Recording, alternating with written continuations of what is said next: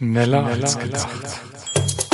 Abrupt climate change and the consequences for us and other living beings on our Earth. No one should be alone in the greatest challenge of our time. Episode 5 about living with children in times of climate chaos. In this episode I hold an interview with Lisa White. Thanks to Laura Upshaw for African Drum Dance on YouTube.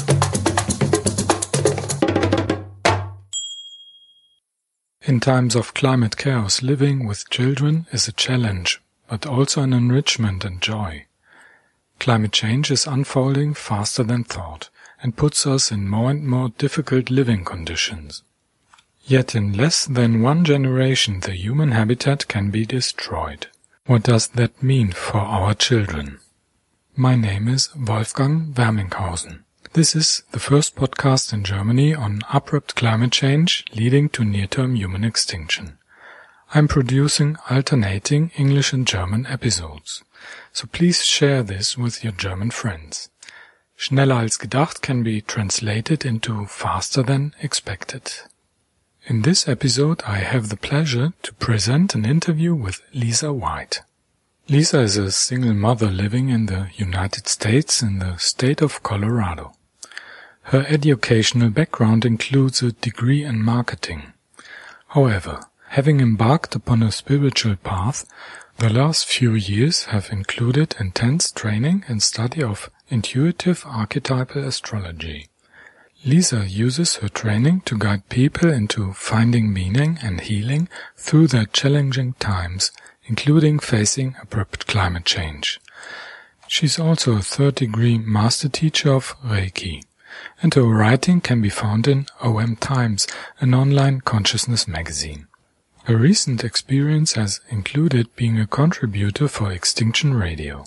Her work can be found at her website www.walkinthemud.com and on SoundCloud at Lisa White Walk in the Mud. In the middle of our talk, I've inserted a snippet of a podcast with Guy McPherson and Mike Sliwa, they are talking about not having children. I like their radio show Nature Bats Last very much, but here I disagree how they have been talking about this subject. Please enjoy our conversation. Lisa, I'm so pleased to have you on my podcast Schneller als gedacht and to have the opportunity to talk to you in person via Skype. We know each other since around one year. We have met in a Facebook group around Melody Drew, where we have been working on balancing dualities, a kind of mental, emotional or spiritual work. Here I send my love to Melody in South Africa. There are many facets uh, of your person we could talk about, but I like to focus our talk on living with children in the face of abrupt climate change and near-term human extinction. To be a mother is not an outstanding quality, but in this dire situation, maybe it is. How do you live in Colorado? Well, first of all, I'd like to say thank you so much. It's so great to be talking with you in person after knowing you for a year. And I'm really honored to be here, Wolfgang. Wolfgang, sorry. Um, how do I live in Colorado? Well, I live in the mountains of Colorado at about 10,000 feet with my son. I'm a single mother and I live very simply. I'm trying to teach him um, to be close to nature, to learn how to garden. Um, I'm trying to give him skills to live outside of quote the system that we all um, have been brought up in, and he lives with his father part time too. So he kind of bridges both worlds. My son, he lives with his father who lives in more of a capitalistic mainstream lifestyle, and then he gets my perspective as a mother uh, during this time of abrupt climate change.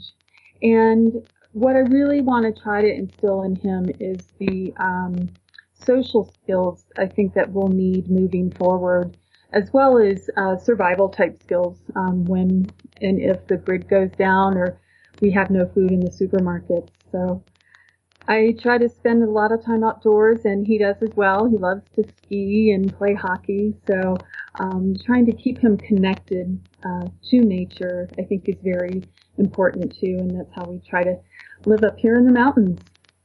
Oh, fine. In one of the last podcasts or radio show segments, you have talked about the elephant in the room, whom you can see but everybody else is not aware. I like this metaphor very much. Last week I had a short holiday with my wife, Ela, and the dog at the North Sea in the Netherlands. It was cold, stormy and raining. I knew that has to do with extreme temperature anomalies in the Arctic with waviness of jet streams with changing ocean currents. On the other side of the holiday apartment has been a supermarket. We could observe the people going in and out.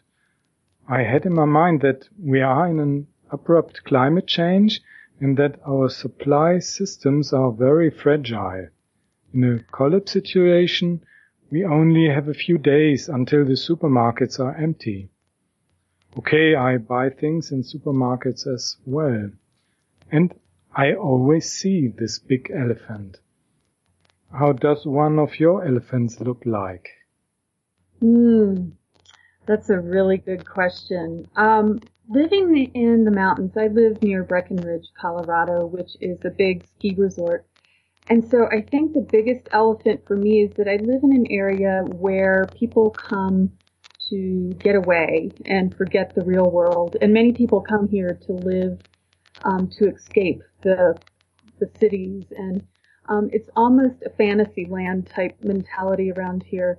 And I think the um, the biggest elephant I see in this area is the fact that we rely on the tourist industry, uh, which is based on snow and our resources naturally. And knowing what I know, I look around and see all my friends, they all own businesses that are um, based on tourism.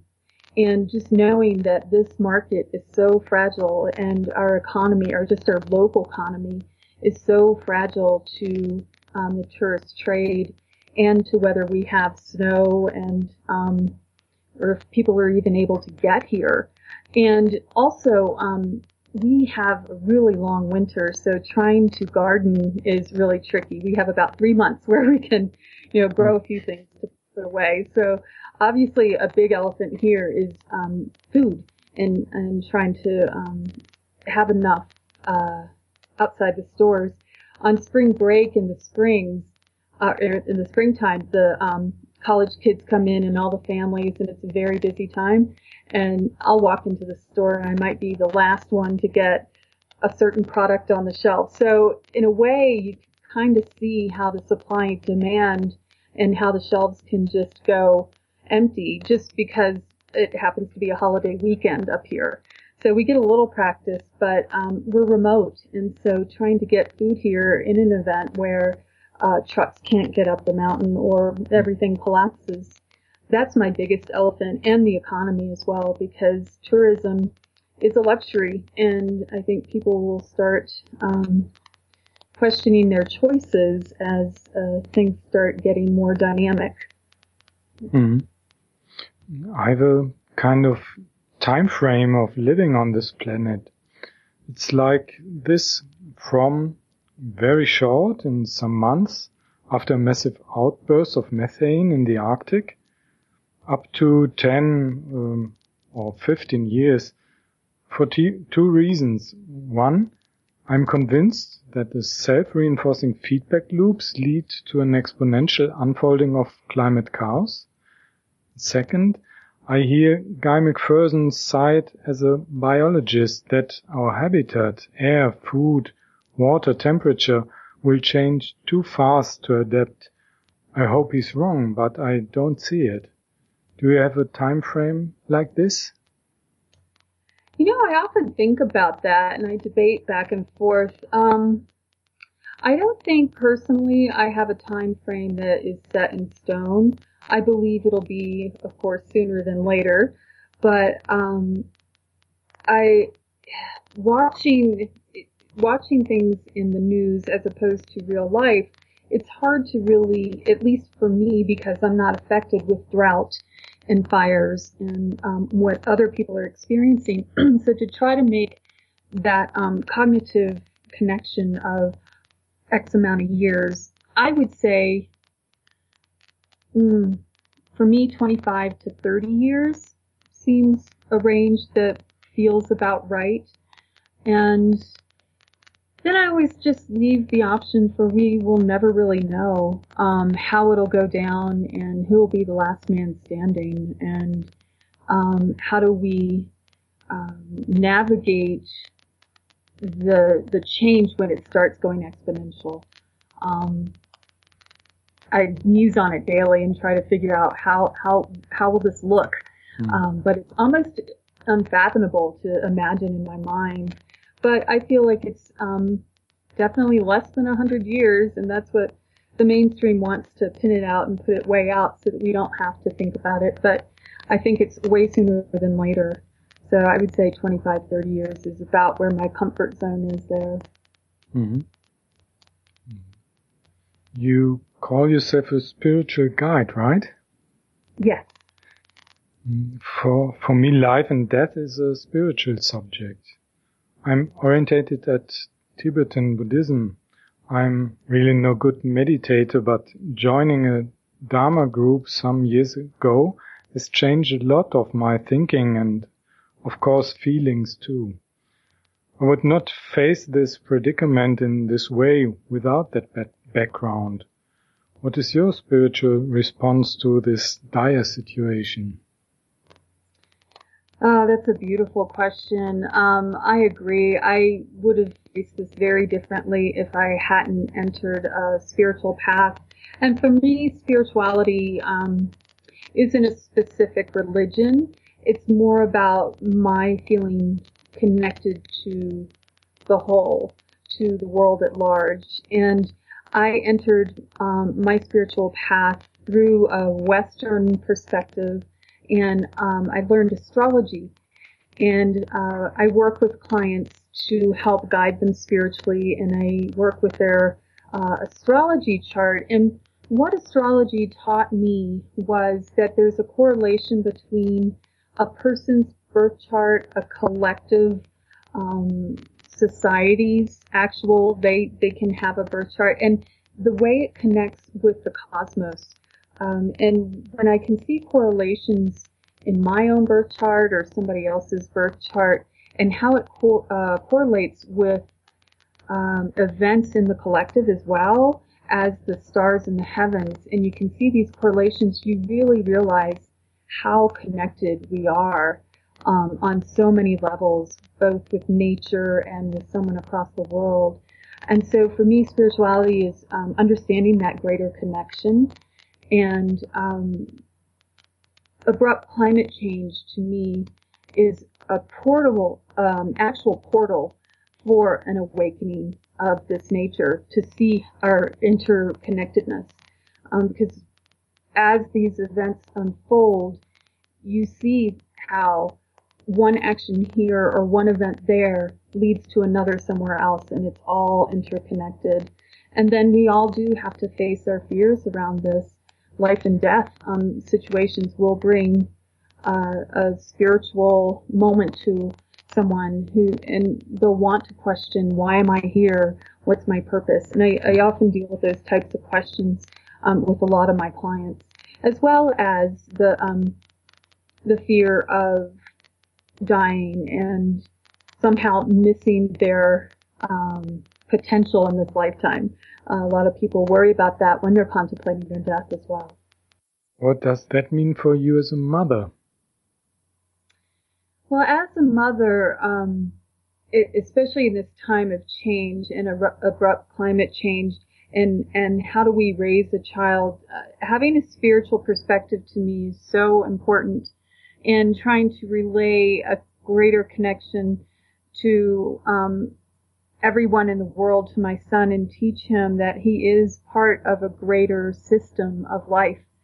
And I feel that responsibility very deeply right now as opposed to teaching him how to survive in a capitalistic uh, system that depends on going out and getting the right job and the right house and, and things like that and, and consumerism. I really want to teach him how to find greater meaning in life's events and in chaos and how to hold his center, um, all of which are spiritual and um, inner practices. So as a mother, I, I take that response as my greatest responsibility now, um, especially in this time of great change. Mm-hmm. Yesterday, I've heard a new video podcast episode with Guy McPherson and Mike Sliwa, filmed by Mark. I don't know how to pronounce his last name. Um, amongst others, they have been um, talking about overpopulation and not having children. And the way they have done it gave me a hit in the gut. Let's hear this short section. It's not so easy to understand. They are sitting at the rushing water of a river. When, when you say over and over again, as I did for more than 20 years in the classroom, that we're in human population overshoot, and maybe you should think about not having kids. That doesn't work. All as far as I know, I didn't influence a single student. I think they all went out and had children. Yeah. Every single one of them. Because it's really hard to overcome our evolutionary programming, and that includes procreation. Yeah. We just are, are evolutionarily hardwired to make little copies of ourselves and it's part of it's part of the script. You know, you you get your education, you get a car, you get a decent job, you get married, you buy a house, you have kids. It's just kind of it's it's, it's in every sort of fabric, evolutionary and social. And to resist that, it's, it's imprinted. It's yeah, it's tough, and you get called things like, I'm sure guys experience this. You're selfish for not having kids. Oh yeah. Oh really? I'm selfish for not making a little freaking replica of myself. I think it is selfless to not have children. It's not selfish. Right. You're actually giving up materials for other people to use by having your by not having a child. Right. By having your child not use those things. And I've had a number of people in my over the years tell me, "Don't take this the wrong way. I love my children, but I totally get what you've done." right. Like, oh. Uh-huh yeah. Realize it's that almost as if it's almost as if they're saying, "I wish I'd have done that too." Right. But I can't say but I can't. that. I mean, I love them. I love my children. But I get it. This has been a part of my response on Facebook. I want to write some thoughts about the talk about population overshoot and thinking about not having children. I totally respect that you decided not to have children. But how you talked about that, uh, he gave me a punch in the gut. I have four children, 28, 23, 13 and 13. And of course I love them. That's not the point my belly is reacting on. I imagine to tell my children, oh, we have a population overshoot and it is probable that we are all dying. I think it would have been better not to have you. To our foster children, that your biological parents hadn't born you. It's selfish to have you. Of course, I won't say that because it will hurt. What is your reaction?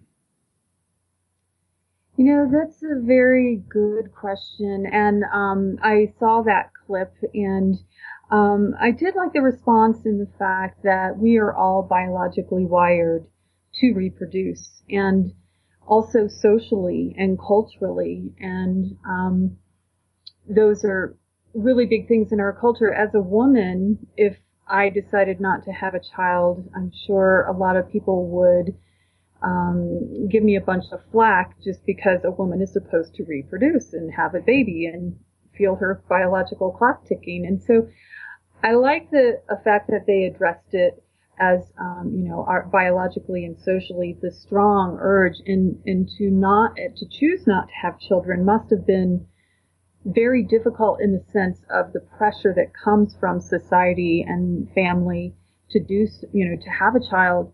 Um, as far as my reaction to having had a child and with the work that I do um, spiritually and astrologically, I believe in paths of the soul. And I believe that the soul wouldn't do something um, and come into this life if it wasn't meant to. Um, looking at my son, I don't know who I'd be today without him. So my being able to sit here with you and accept what is happening um, might have been a result of having him and him teaching me patience and compassion. And um, if I knew what I know now back then, would I have made a different choice? I was a different person as well. So it's an impossible answer in that respect. Um, being a mother has enriched me and I totally respect anybody who is making the choice not to have a child now. Um, but I believe either path is meant to be in our learning and our growth and um, having my son has really um, made me stronger and more compassionate and I feel he's probably my greatest teacher in this world. Mm. So I, as a parent, um, have no regrets. I know it's his path as a soul. He has a very distinct personality. He's got a little survivor in him and very, um, a big leader and very strong. And, and maybe his soul wanted to come and experience this type of situation for whatever learning it needed to do. Um, and these are big questions and philosophical thoughts that we really have no answer to. Um, so I respect both choices. It is hard to see a bunch of little baby pictures and all my friends being all excited about brand new babies when you know what you know. And, you know, of course I don't say anything because they're happy and they're building a family. So, um, in a sense that makes me a little sad and wondering, especially with the fact that if they don't know what's going on and they're having a child, they're going to have to deal with their own reaction as well as parenting a child. And um, at least knowing what I know now has given me the chance to work on my own reactions and my own beliefs around climate change. And um, he's a little bit older now, so at least while I'm working on this, I can teach him as he's growing and learning. So um, yeah, it's a big, big subject, and you know, I feel for the parents having chil- very young children right now. Um, my son's 13, so he still has hopes and dreams, and I don't squash him. I um, let him have his hopes and dreams, and he does know about climate change and my views, but I don't um, throw that on him every day. So. Mm. Yeah, it's a big question as a parent. And for those who chose to not have children, I think it's just a wonderful and valid choice as well. So, um, you know, respect goes to both sides. Yes, yes.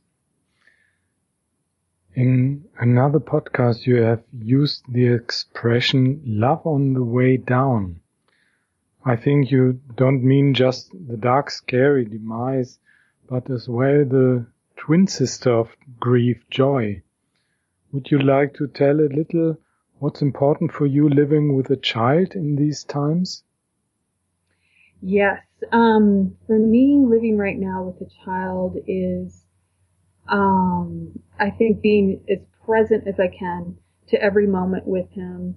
Um, I am grateful for knowing what I do know about abrupt climate change and the fact that it has had me re-examine my values around work, career, um, capitalism, things and stuff and acquiring and um, and so I've really um, examined my values to be more of experience with him. And it doesn't have to be going on vacations and running all over the world and having a big footprint, but just those moments where we can connect as parent to child and as human to human, he has a lot to teach me. Um, and I, I think love on the way down is how can we, despite bad circumstances, even if we know the outcome is not going to be what we wish it to be, how can we still um, hold a grace of presence and find joy and beauty and meaning um, in every moment that we do have? Because even if we do know about abrupt climate change, we don't really know when we'll leave this planet. You know, whether we get hit by a bus tomorrow or if we last another 20 years. So, um, I think it's, there's a gift in knowing about abrupt climate change and seeing how precious life really is, all life. Yes, of course. You and Carolyn Baker are often talking about the necessity of bringing beauty into the world. Why is it so important for children and how? Ah, uh, yes, beauty. I think it's so important. And for children, I think in a way they bring their own special sense of beauty in um, in being a child and play and giggling and laughing and um, I find a lot of joy myself in beauty in watching a child just playing and um, revisiting my own little girl when I can. Um, my son and I were actually playing Legos the other day and building things, and it was a lot of fun just to be, you know, a childlike again. And to me, that's a sense of beauty as well. And and teaching children how to tap into their creative side, I think is really important. We all have some sort of way that we can create in this world. And whether it's through art or music, um, my son is a sportster, so he started making little videos of him skiing. And so he's got this little videographer in him, um, and filming his friends and, you know, doing their ski jumps and, and bringing that creativity and, um, it's almost like bringing life into the world itself, even if it's not a human life. It might be the life of art or music and, and the things that live beyond us, um, are beauty and, and to experience that and try to bring and create that at any time that we can, I think is a wonderful gift to what is left of us in the end and to um, anyone around us in, in our daily lives. Mm-hmm. Finally, would you please give me three brief advices how to cope with the upcoming emotions with extinction and death in mind? Hmm, three things. Only three? um, wow. Or some you know, more. I think um, what's important with emotions um, is realizing that you're having one and not reacting to it. So um, I think all emotions should be honored. I do believe there is no right way to do extinction. We haven't been here before, and um, we have thinking brains, and you know, like the dinosaurs, I'm sure they weren't sitting around contemplating these things. You know, they just did it. And so we're going to have emotional reactions. And I think the first thing that um, is most important is to realize that everybody under stress reacts differently and to honor somebody's um, reaction, whether you agree with it or not. Um, and it doesn't have to be in the sense of letting somebody verbally abuse you, but understanding that that person is under stress and doesn't have the tools to deal with it. So first honoring our emotions and learning how, when you're having an emotion, to be with it. Um, I've been experiencing personally a lot of anger lately, um, and I don't know if that's just on the wind or me, but it's a phase I'm in. so when I sit with my anger, I get to a sense of deep sorrow. And so instead of trying to numb my anger or make it go away through exercise or drinking or baking or eating or whatever, some sort of addiction, I, um, I sit with it and, um, let it go through me and let it tell me what it wants me to learn and because our emotions will speak to us. And um, I think when we can do that, that's the second part is coming back to our center, finding ways. Um, Carolyn is doing a nice series with Ivy right now mm-hmm. on ways to um, cope during these times, and they did a segment on finding our center and finding different activities that will bring us back into the present moment, whether it's walking in nature or um, uh, painting or doing music, something, meditating, exercise. Those types of things will snap us back. So being present to me is uh, the second most important thing. And I think trying to cultivate compassion, um, we might not understand where people are coming from, and we all are going to have our own reactions to what's happening and our own um, judgments about how it should be done. And you know, I see a lot of conversations about the right way to eat and the right way to um, live, and you know, the things you should buy and not buy, and, and there's just so many rules around the right way to do abrupt climate change and avoid catastrophe and this and that. And we're all just coming from our own programming. So I think realizing that we're all individuals and having that compassion for each other, um, even if we don't understand where somebody's coming from, I think it helps cut down on um, discrimination and judgment and um, can help us because I think right now these types of conversations are luxuries. Somebody in India in a heat wave is not going to be sitting around talking about what do you think and you know about climate change. They're experiencing it, and so we don't know how we're going to react until we're in the throes of it. And I think trying to cultivate our inner strength and reserves and um, trying to even if we don't get where somebody's coming from, at least give them the compassion of being human and having a human response, um, I, I think will go a long way in us trying to ride these bumpy waters. Oh, thank you. Thank you very, very much that you have been here in my podcast interview. I enjoyed it very much. Bye bye, Lisa. Hi, thank you, Wolfgang, and I've enjoyed it as well. It's been great chatting, and it's good to see you. Bye bye. Schneller, als gedacht. Many thanks to Lisa White for her interview, to David Korn for his professional support, to Laura Upshaw for African Drum Dance on YouTube.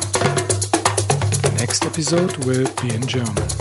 I will talk to prize-winning science fiction and eco-thriller author Dirk C. Fleck.